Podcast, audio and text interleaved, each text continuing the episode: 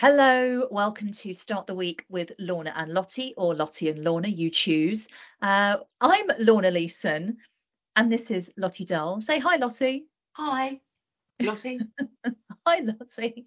We are back for episode number two of Start the Week with Lorna and Lottie. Incredibly, Lottie, some people listened to us last week. We have a graph. We... we have a graph that tells us. We we have a very nice graph from the nice people at Podbean. It's a very scientific graph that, that went up. It went up. But it did exactly what it was supposed to do. It, it did. People listened and downloaded and walked their dogs apparently and laughed apparently. And so here we are. We're back, and we are back this week talking about what are we talking about, Lottie? We are going to be talking about um, lack of diversity in groups and groupthink and how that can lead to poor decisions based on a little reflection I've been doing about a very famous um, event that I was involved with back in the late 90s, um, which having reflected on it over the years made me realize actually that a lot of the stuff that we talk about and write about and think about now is so relevant to that experience that I had as a very junior um, advertising executive back at that time. Mm, mm. And you and I have talked about this um, this incident over the over the years a, a, couple of times, but I know that it's really been on your mind recently because lots of other things that I think are on the theme of groupthink and lack of diversity and the cultures that create those kinds of environments have have been coming to the forefront. So do you want to sort of walk our listeners through i love saying that our listeners both of them through um, through the incident that uh, that's been playing on your mind. Yeah i will do. Um, so i was part of the team involved in the um, famous Gail Porter projection onto the houses of parliament back in 1999 mm. um, it was part of what was called back then the 100 sexiest women in the world uh, it was also a, a hallmark of what can only be described as kind of a, a toxic masculinity, I think, that mm. enabled um, events like that to take place, um, contrary to what the media publicised. And my goodness, it, it, hit the newsstands in, in on every single major um, newspaper here and, and abroad. It was just me and three guys on Westminster Bridge at midnight projecting Gail onto the Houses of Parliament. Um, all well and good, you think, potentially, but no one ever asked her permission to do it. She'd naively signed away the rights to a shoot that she'd done for the magazine, and um, the all male team on both the client and agency side decided that what would be really great in the spirit of commerciality and selling loads of copies of the magazine was to um, project her um, yeah 100 foot naked body onto the side of the Houses of Parliament. And you know what? At the time, as a young, voiceless junior female in an all male team, I don't think I really thought that deeply about it. But over the years, it's just something that's come back. Um, and I've, I've reflected and I've read things about Gail over the years and how she said that her mental health deteriorated as a result of what we did um, and then I've just finished reading Matthew Syed's book Rebel Ideas, and it just chimed with me that actually, you know, what led us to do something like that with such little thought. Um, and also, you know, feeling adult feminist me, feeling kind of kind of guilty for the part that I had to play, albeit a small one, in perpetuating that brand of toxic masculinity that allowed us to commoditize um, women. Yeah, yeah, and I think that's um, you're not you're probably not alone. In fact, there's an article in um, one of the uh, national newspapers this weekend from a, a, female journalist who was around at the same time uh, as this happened and was very much, as you say, part of that culture. And she talks about the sense of um, guilt and shame that she feels around this time. What I'm curious about is the the conditions that created it because the way you've described this to me and I think I think yes, absolutely. It's easy to label this as toxic masculinity, but what you've been talking to me about is something very specific, which is the lack of diversity in the group think in this environment that made it very difficult to either see a different perspective to this idea, to, to think about the implications or ramifications of this idea, or for anybody who had maybe thought that through to have a voice. Tell me a bit more about about that. What happened?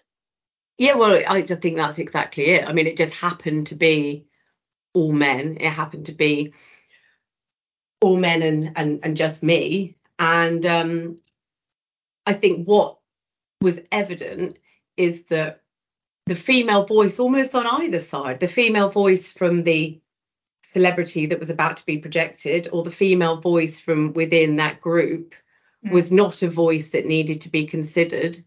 Um, and it had all of the hallmarks of what I've just been reading in in Matthew Syed's book about how where you have a group where you either have characteristics of groupthink, and there are so many different examples of much more catastrophic incidents that have resulted as a result of groupthink, and groups where there is simply not enough diversity can mm. lead to decisions like the one that we made being made. Yeah. And it's interesting, isn't it? I mean, your voice, Gail Porter's voice, I can't imagine any of the voices of the women who had to work in the Houses of Parliament that day and walked or were one thinking about running for politics. And, you know, the only way that you kind of get into the Houses of Parliament at that scale is to have your naked ass projected on, onto the, the side of the building. It's just none of those voices were, were taken into account. So did you at the time you said it didn't occur to you and i find that really fascinating because i know what a um, a strong woman you are you're raising a strong young woman yourself two of them and um, so I, I know the stance that you take on these kinds of things and i know you but you almost normalized that environment right yeah i think Tell so uh, well, normalised it because it was unfortunately. I mean, I think you have to look at it within the context of the era that it was. Mm. This was the late 90s, where there was an entirely permissible com- com- commoditization of the female body anyway. Yeah. Um, and I think when you're caught up in that environment, in that culture, in that way of thinking and being, and advertising was still largely very dominated, very male dominated, dominated mm. by a certain social class. Um, it didn't, it, it, you know, kind of almost ironically didn't encourage diversity of thinking because there were so many people of the same type, essentially.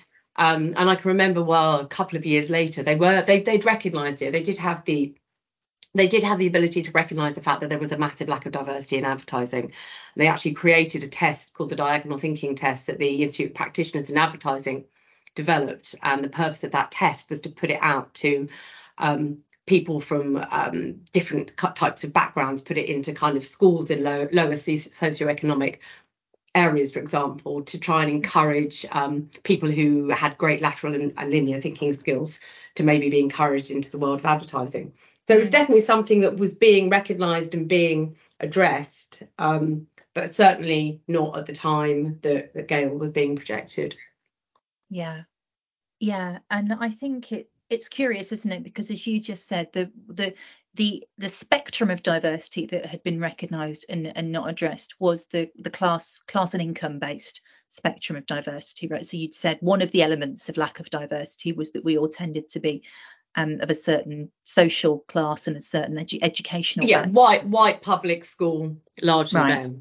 Right? right. And you can so, see that if you did think of that in government. I mean, you can just, it's yeah. so interesting to see the parallels between the two. And I think the advertising industry has made absolute giant steps in increasing its diversity. I think it's done a really, really, really good job. But when you look yeah. at when you look at government today, and and and still they have an absolute lack of diversity of thinking. Mm. And you know, there's something about they're do, they're obviously doing the COVID inquiry at the moment, and um, the PPE equipment that were given to the healthcare workers would have been designed for men, approved by men, mm. and the men at the top don't even now recognise that there was a problem, even though it's being presented to them. Um, yeah. they they, st- they still can't see it. Yeah, and in fact, when a woman did try and speak up, and it's been I've, it's been so fascinating noting the the you know what's come out of the, the COVID inquiry. So um, the woman who who tried to to try to speak up, um, there's an email from her, and it's almost apologetic in the way that she's trying to speak up, right? Because her voice has been so diminished in that environment that being able to be heard, you have to kind of sort of sidle in sideways and not upset anybody in a way. And so bringing this back to, to Matthew Syed, because I think one of the really interesting things that you, one of the dots that you've been joining this week, and we've had some really eh, fascinating conversations in the past couple of weeks about this, is that um, it is all very well to say, well, this is, I don't know, sexism, misogyny, it could be racism in a different sphere, it could be classism, but actually, this idea of true diversity of thinking, which bridges all of the, all of these things, and the risks that happen when you don't have that true diversity of thought and experience and um, and values in a way. So tell me more about what Matthew Syed says and what's the book called? The book's called Rebel Ideas. Okay. Um, and it's really all about the power of diverse thinking.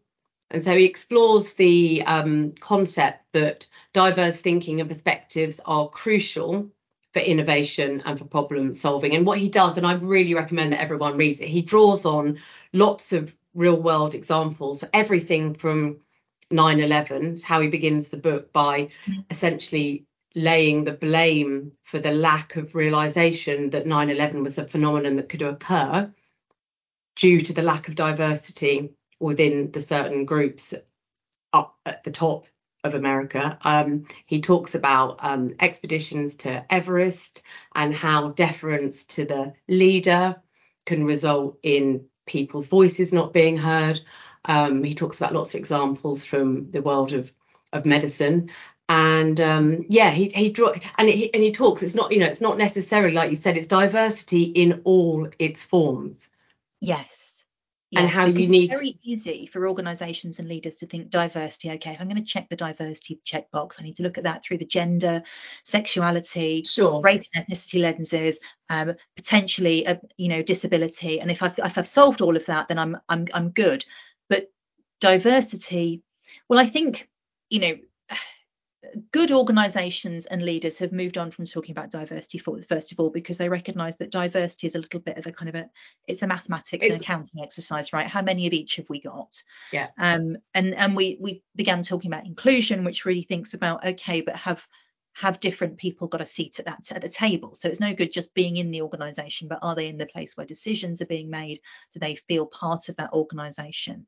But one step beyond that which is what most organizations worth their salt these days are um, talking about thinking about is this sense of belonging which sort of brings us back full circle and belonging being is my voice listened to and respected in a way. So not just am I heard, but am I respected and my ideas listened to and respected? And certainly, is it Helen McNamara from the, the COVID inquiry, the um, the deputy cabinet secretary whose voice was not listened to or respected in that yeah. environment. So that sense of belonging wasn't there.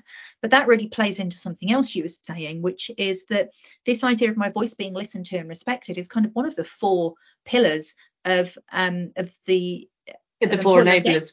Yeah, absolutely. And you know, and of course, and then just to touch on another concept that Syed explores, and we, we touched on this last week, is kind of this idea of psychological safety, which ties right into DEI. It ties right into um, ensuring that people's voices are heard. In order to create that environment, you've got to have a psychologically safe environment in the first place where people feel that they are able to express their ideas, their feelings, their views. And absolutely, employee voice is one of the four core enablers of a high performing culture.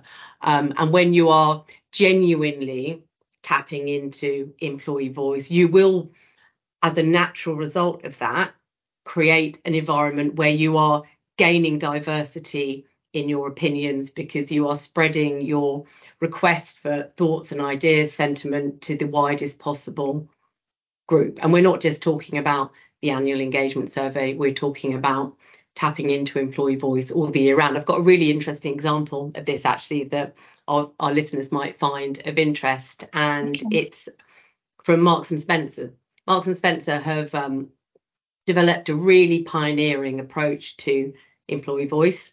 And it's called, I believe, it's called um, Suggest to Steve, which then turned into Suggest to Stuart when the new CEO came in, which is really very handy that they got a new S in as CEO. That's the selection criteria. I think it probably Must was. have board level experience and a name beginning with And they S. beginning with S because we've got a really good employee listening program and we're not changing its name because we love the Right, alliteration. If only internal communications and HR had that level of sway. yeah, exactly. Uh, all our problems would go away.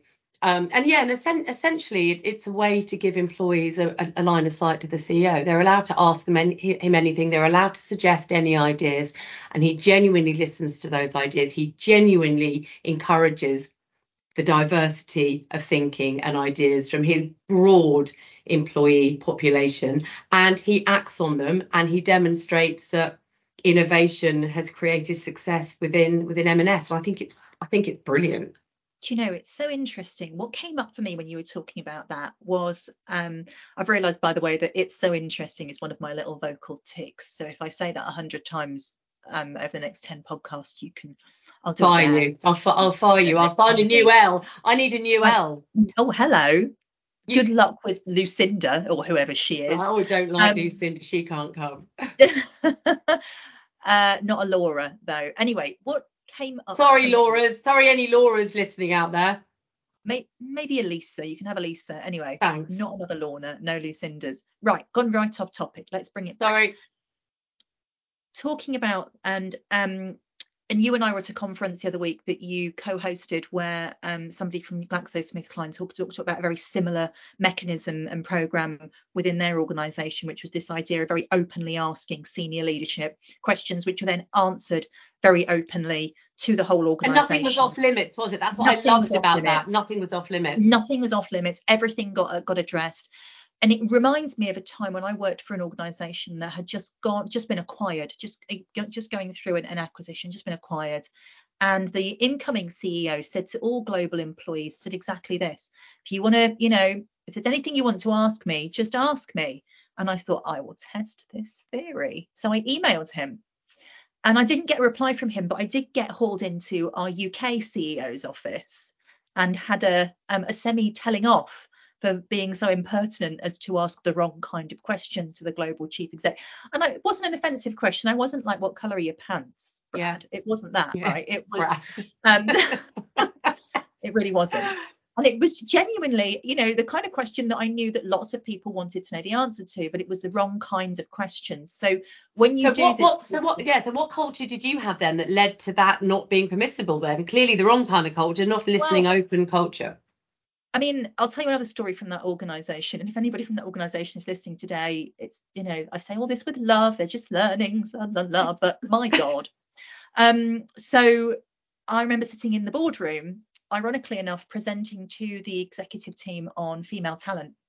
And I got all the data that told us that we've got females, female women in the organisation. I really hate it when people call women females. It makes me, it gives me the. Itch. Um, it makes me itch properly. Please don't do it, anybody. Women. Um, so women, it, women were underrepresented in the organisation anyway, but they were fairly evenly represented to a certain level, kind of mid-management level, and then it fell off a cliff. That's pretty classic, right? Right, very classic, very normal, not unusual at all. The kind of conundrum that most boards and executive teams worth their salt are, are noodling on a lot. I'd presented this data and it went down like a rat sandwich, quite frankly. It was just the data, but I think being so I'd spent the first 10 minutes of this meeting not being part of the conversation because the conversation was about football and I knew bugger all about football. And then I'd done my little presentation and started the debate about um, representation of women in the organisation. Hadn't gone down well, particularly with my boss, who was the HR director at the time, didn't didn't like the fact that I was pointing this out. And um, at one point, uh, one of the um, gentlemen in the room, who I, I was very fond of, I'm still very fond of him, um, said, "Well, you know, Lorna, these if these people, and I can't even remember what his point was, right? because it, the environment was so l- lacking in diversity that women were these people, right? People, Yeah. Women were others. and reading your list about what Matthew Syed talks about in terms of the elements of groupthink, conformity, everybody conform to the majority opinion, even if they privately disagree. Suppression of dissent, I certainly felt like me bringing a different point of view into the room was being suppressed. An illusion of invulnerability, there certainly wasn't a sense in that room of um, curiosity or fallibility or um, or vulnerability rationalization i remember walking out of the room with my male boss and them telling me that the reason that the data was a certain way was because of x y and z and actually and st- stereotyping outsiders. Stereotyping what you just referred to in the, the women the, the, the women being the others. Right women being othered pressure for uniformity and i certainly felt the pressure to fall in line and to drop the topic. So that um you know, was a, a real kind of visceral experience of being an outsider in in groupthink. And I know, you know, I'm not unique. Every woman I know who's worked in most organisations and stuck around for long enough has experienced something similar. But um, the well, irony any any probably marginalised groups, to be honest. Yeah, absolutely. And the I more so actually, you know, I've got the privilege of being white. Um, and from a you know well educated and I went to university and so you know speak with a with a, a fairly generic accent.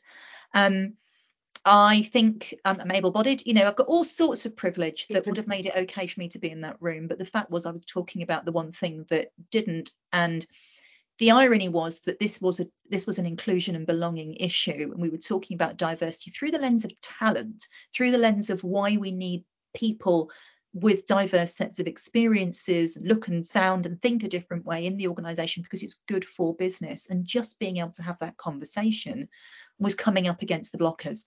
Yeah. Of, so it, of groupthink.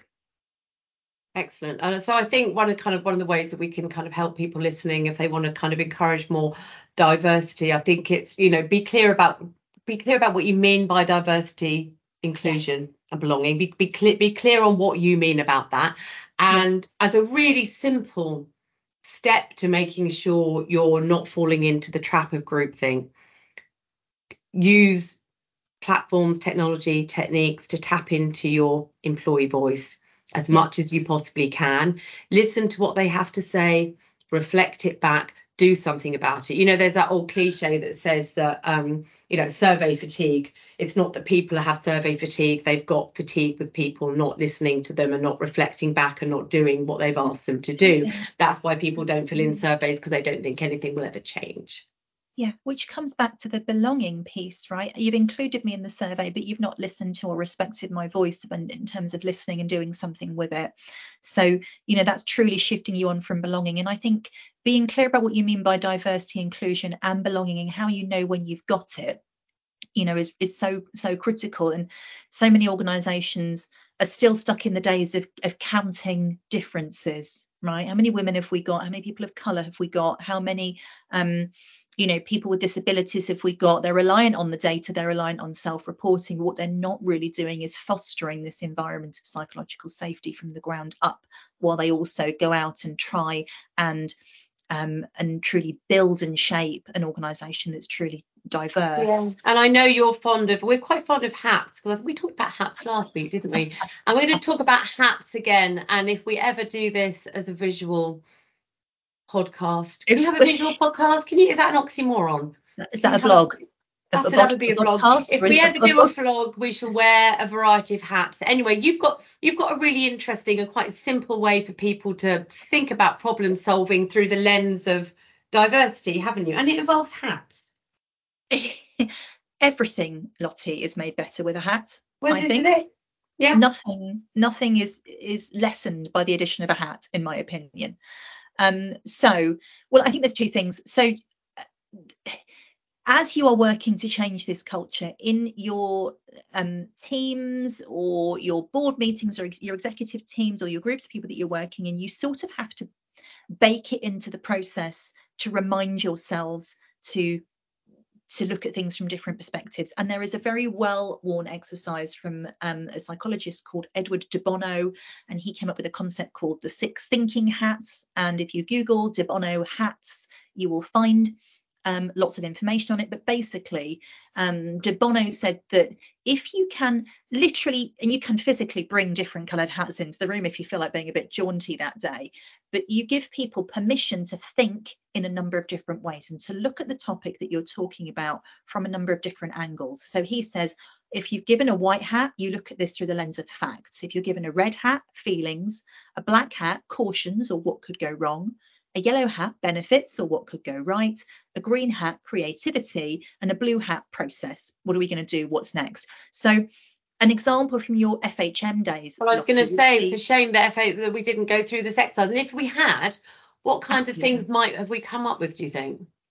Well, I mean, if you've given somebody the um, the job of thinking about feelings, okay, and and it's not just how do we feel but how do the people who are impacted by this feel? How would gail porter feel? How does everybody around the room feel about this? Mm. um what's our feelings about it? And they are genuinely allowed by the way because it might be that everyone goes yeah i'm fine with it. I'm fine with it. But you have to have that base of psychological safety for this to people to be truly honest about how they're feeling. I think that might have changed things.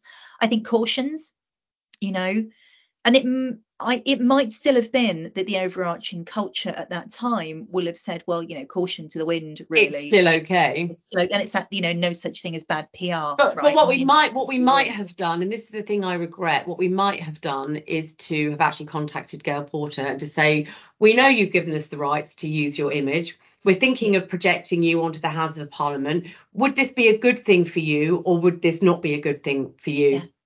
Yeah, and I'm willing to bet at that time you could probably have found other women who would have been happy to be projected onto the side of the Houses of Parliament. And it just so happens that by removing Gail Porter's agency in that decision, so this idea, you know, one thing that you would have probably come up as being cautious as she might not want it, it might she might not like it. We might, you know, it would it be better for us to find somebody who was equally as excited and, you know, kind of felt this was as, as cool and subversive an act as we do to have their bum on, on the mm. side of the Houses of Parliament.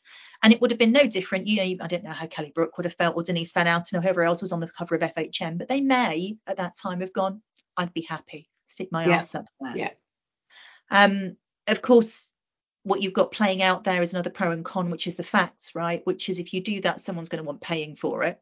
And I imagine you didn't pay her for it either because she'd signed her image rights away. So, you know, you can see how that conversation would have had a richness though had you put these hats. And you can see when you've had no dissenting voices in the room because you've got lack of diversity and group thing. you can see how none of these things would have been considered because we were all just taken away on exactly the same. Um, well, I say no. we. I mean, I can't remember how exactly how I felt at the time, but all, all I can remember is that we were all so thrilled and so excited and there was not one there was not one dissenting voice. No one had there was literally not one dissenting voice. No. So the other process before we close on um, things that you can do here and now in yeah. a room and meeting in a team with this if you look at Nancy Kline, the thinking environment and her rules for a thinking in an, an environment in a meeting that creates a space for people to think well and of course, that's exactly what was happening at FHM as you weren't thinking well, you were just excited, high on the adrenaline, the dopamine of having sure. this great creative idea. Yeah. But um, a thinking environment, according to Nancy Kline, needs equality, equality of voice. It needs everyone to be heard. It needs the ability for you to bring your feelings into the room. It needs an ease in that discussion. And so if you look at look up, I'm not going to go into it in too much detail no. because of time, but if you look up a thinking environment meeting rules. There are some very simple, effective things that you can do that I'm going to tell you now will feel really uncomfortable if you're trying them for the first time because they are just not what we do in meetings. We don't go around the table and ask everybody what they think. We do skirt over emotions and difficult stuff. We, you know, do rush things. We do interrupt. So it's useful to have a look at thinking environment as well. So Actually, just to summarize yeah. that, Lottie, what have we talked about? Well, actually, I was going to say it's really interesting as well. Just quickly going back to Matthew Syed, what you were saying about Naomi Klein. Um, he says that actually in, in, in a meeting, something like there's a, a, tiny proportion of people who take up the majority of the the, the airtime. Yeah. Which yeah. just just sum up, and then we'll just touch on what we're going to yeah. talk about it's, next it's Nancy week. Kline, not Naomi Klein's. Oh, I'm sorry. No, I always say that. She's she's That's she's no she's no logo. She's no logo, got, and I've yeah yeah. Um, we just got Klein's on the brain. Um, Uh, I was going to talk about pants then. I don't know why. It's the second time I've mentioned pants in this podcast. Well, actually, I do. I will tell you one fun thing that I did do for FHM, and that was to set a world record by creating the largest pair of um the largest pair of underwear, bra and knickers, really? strung strung across um Oxford Circus. Yeah, that was fun, and that okay, hurt nobody. This is weird because I've got my very very best friend used to work for FHM, and she created an actual world record while at FHM as well. So both you and her have created world records for random things. So much in common. Anyway, FHM let's let's yeah let's sum up. You were going to give us a couple of key learnings, and then um. I'm going to try and remember what we talked about. So first of all, be really clear what you mean about diversity, belonging, and inclusion, and how you know when you have them. Yeah, um, make sure you're tapping broadly into employee voice so you get that diversity of thinking. Completely make sure that you have some deliberate mechanisms and processes in your areas where actually you're at risk of groupthink to try and counter it. And two off, off the top of our heads are de Bono's hats and Nancy Kline's thinking environment. So yeah. and, I was, and I was just going to add as well as a leader, just be aware of the power that you've got in the uh, old established hierarchical structures. Just be aware of that and make sure you create a psychologically safe environment for people to genuinely be able to say things you might not be comfortable with them saying and to and to challenge and to be feel safe to challenge totally john amaechi calls that the, the, the long shadow that you cast as a leader. Um, you and you know just be aware that people will be clamoring to agree with you and tell you how brilliant your ideas are just because of the job title that you hold. Brilliant. So, okay lovely. And so kind of just kind of segueing into um, what we might be talking about next week we were thinking of having a little bit of discussion about how hybrid working and the virtual meeting space has kind of democratized that space for people. Um, yes. And we'll explain more next week, but it's kind of it's something that I've been mulling over ever since we went into lockdown, and I changed to doing a lot of my meetings online, and the um, shift in power that I felt I got from that. So we're going to have a little bit of an explore about that, I think, next week. Um, Wonderful, can't wait. Have a wonderful week, Lottie. Brilliant. You too. Or Lucinda, or whoever comes back with you next week. I don't know who that will be. Um, if you can't find Lisa and Lucinda, you'll see me. Sorry oh, about I might that. Get, I might get Lily, my 11 year old. Lily. Lily, Lily can come. Yes, let's do that. Lottie and Lily, Lily, and I'll have a lion. Lovely. Take care. Bye. Bye.